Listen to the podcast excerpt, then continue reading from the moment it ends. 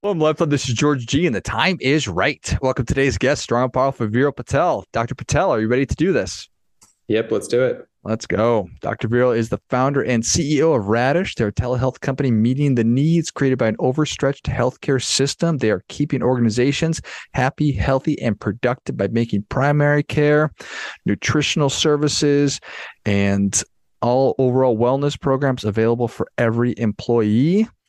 Dr. Patel, tell us a little bit about your personal life, some more about your work, and why you do what you do.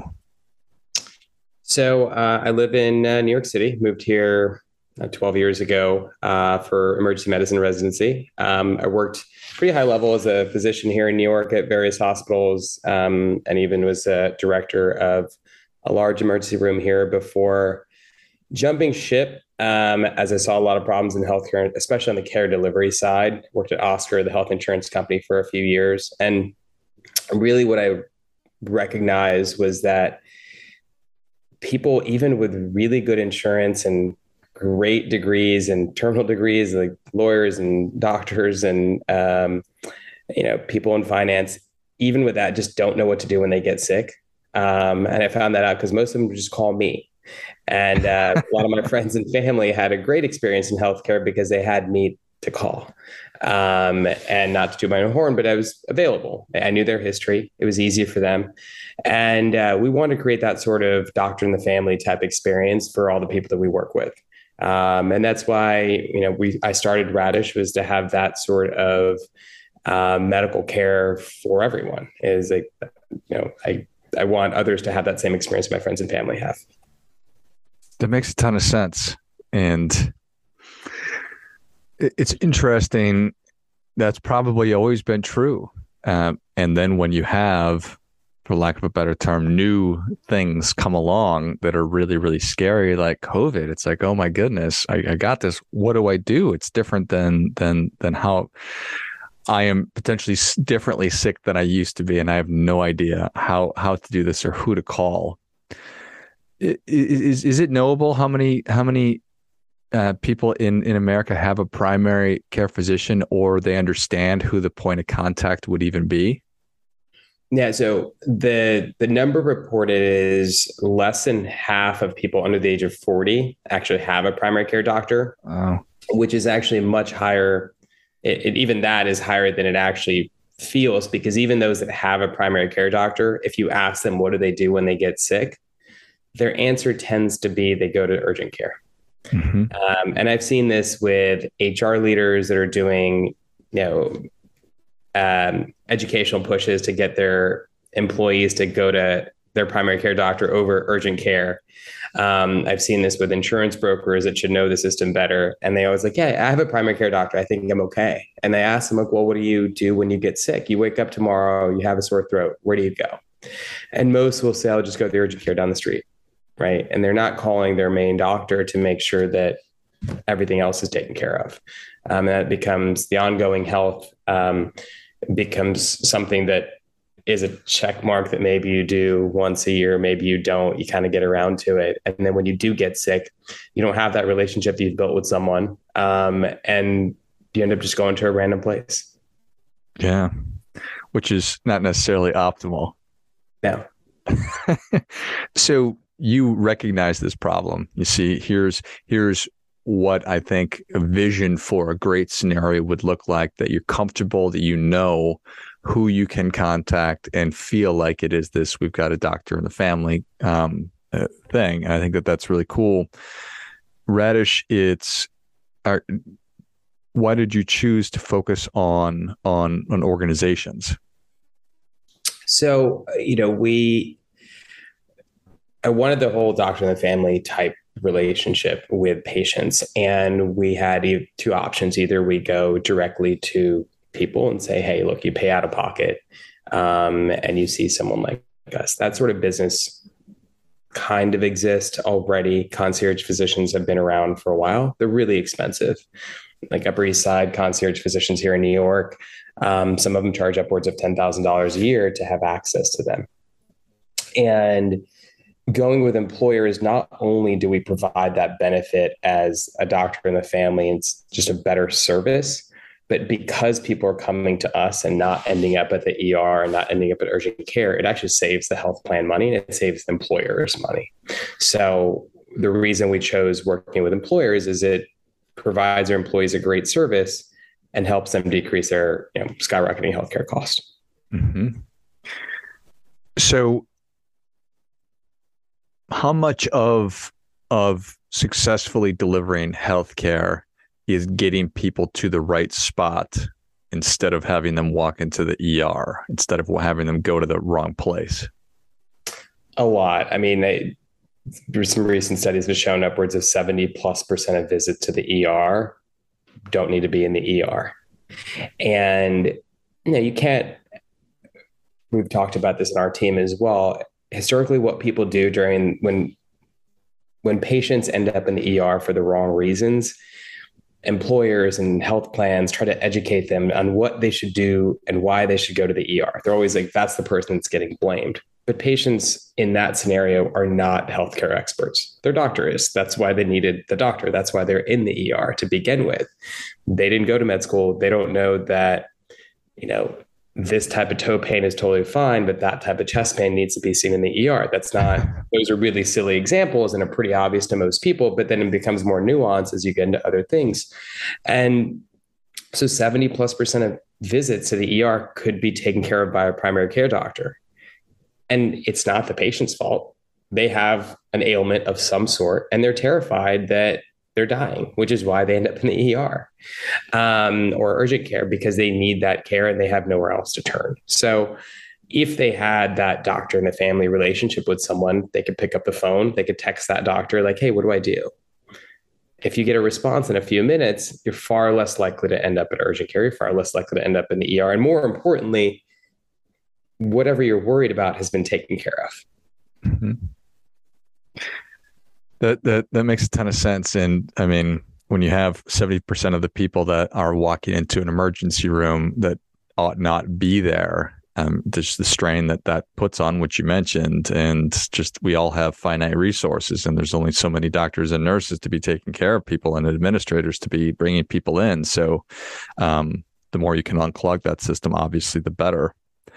In terms of mental health, I know that just from my base understanding of employee benefits, and when I think with a lot of employees, when they think I have a mental health condition, they look at their employer assistance program or something like that.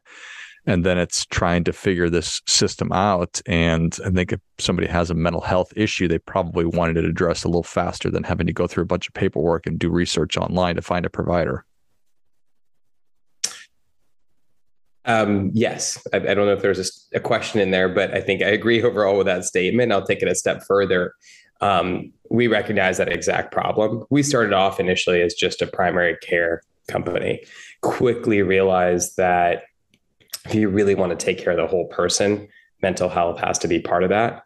So when we work with employers and work with their employees, not only do we assign people a doctor that becomes your doctor in the family relationship, we proactively assign you a therapist. Now, you can always change it at that person if they're not someone that exactly fits your needs. But what we've seen is that removing that guesswork and additional research that people have to go through to find the quote unquote right therapist by reading tons and tons of stuff, that's one extra step from where the person is to where they need to be, which is getting some sort of help. And if we can just assign them someone proactively, we're seeing people that historically have shied away from mental health, that have this still leftover machismo attitude of, I don't need it, I'm fine. I'll work my own way through it, I'll get over it kind of attitude. And those people are now more likely to actually get the care they need because you're just proactively assigning someone. It takes away the stigma of having to search for someone. It's like 2 clicks, I booked an appointment. 1 more click and I see my therapist online, right? I see the friendly face, and that's how quickly it can start. The stigma, very real. We've been talking about mental health as a society a lot over the past couple of years, and that's not that big a good thing. But then the friction of that, right? I'm sure that there's a lot of people who, and you touched on this, it's like, I feel like I want to. I think I need to see somebody or talk to somebody, but the work that it takes to follow the current steps, a lot of people probably drop out and they quit. Is that knowable? In terms of when people start getting the medical care, the mental health care they need, or they just don't get it because they give up.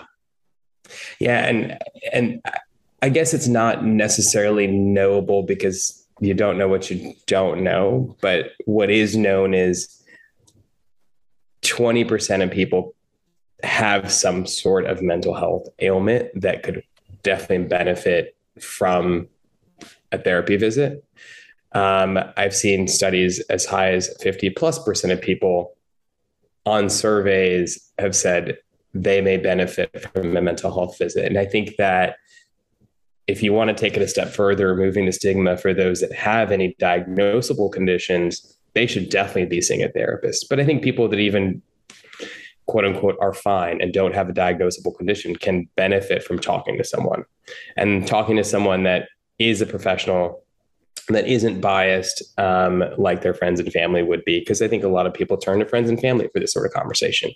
And no matter how good of a friend they are, they're going to be a little bit biased in some way, shape, or form, and so it's much better to actually talk to a professional. So my hope as a company is that we keep people healthy, both physically and mentally, and hoping that assigning a doctor to them, assigning a therapist takes that guesswork away, and people are more likely to get the care they need, in some cases that didn't even know they needed. What is the business case as you're approaching businesses? It's doing a good job for your employees and getting them the care that they want. Is it also reducing the insurance premiums and overall costs? It's both of those things. One, it's a better experience, right? You can hand someone an insurance card and say, look, I gave you a Cadillac health plan with United Health Insurance or Aetna or Cigna. Anything you go do will be covered by your health plan. That's great. But now you've given me essentially a credit card I can spend anywhere, but I have to go find the person to spend it on. And I have to do that research. I have to call a bunch of doctors' offices and like, hey, are you taking new patients? Do you take Cigna? Or I go to the Cigna website and figure it out, as opposed to you're assigned someone that's a quality doctor that immediately you can build a relationship with. And you know that is the person you'll see every time you come back. And you're assigned a therapist as well to take care of the majority of your needs. So that's experience wise. That's point one. Part two is, going back to my example of my, friends and family with, really multiple degrees and a lot of schooling and great jobs and a high salary, still spend hours on end trying to figure out the healthcare system and what to do. So less guesswork, and you have fewer employees sitting on their computer trying to figure out where to go, when to get there, what kind of doctor to see. You can take the guesswork away, just ask a doctor on what kind of doctor they should see if they need to see a doctor at all. So more time in terms of time spent being productive at work and or being done with work early to spend time with family. We hear it all the time with our employers and employees that they're not taking that half day off to go get their annual physical because they're able to do it from the comfort of their own home. They're able to get their lab work on the way to work or on the way home from work, as opposed to taking that time off to go to the doctor's office. And then the last piece is, if people are coming to us and not ending up at the ER, our visits are way cheaper. We're primary care doctors, right? We don't have the overhead that an ER does. And I know that, and it's not that ERs are quote unquote overbilling, because I see a lot of articles on that. And part of it is, as an ER doctor and working on the other side, I have a little bit of bias there, but when you show up at the ER, everyone is treated like they could have been recently hit by a car. They could have a stroke, could have a heart attack. And that is the system it's created, because it's supposed to be an emergency, and you assume it's an emergency, which is why it's so expensive.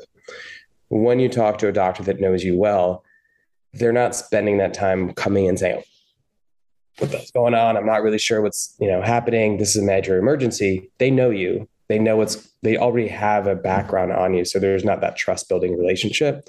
So you can get to the point quicker and more efficiently. And that'll help decrease healthcare costs both on for payers and or in this case, employers that effectively have become the payer of the health insurance system.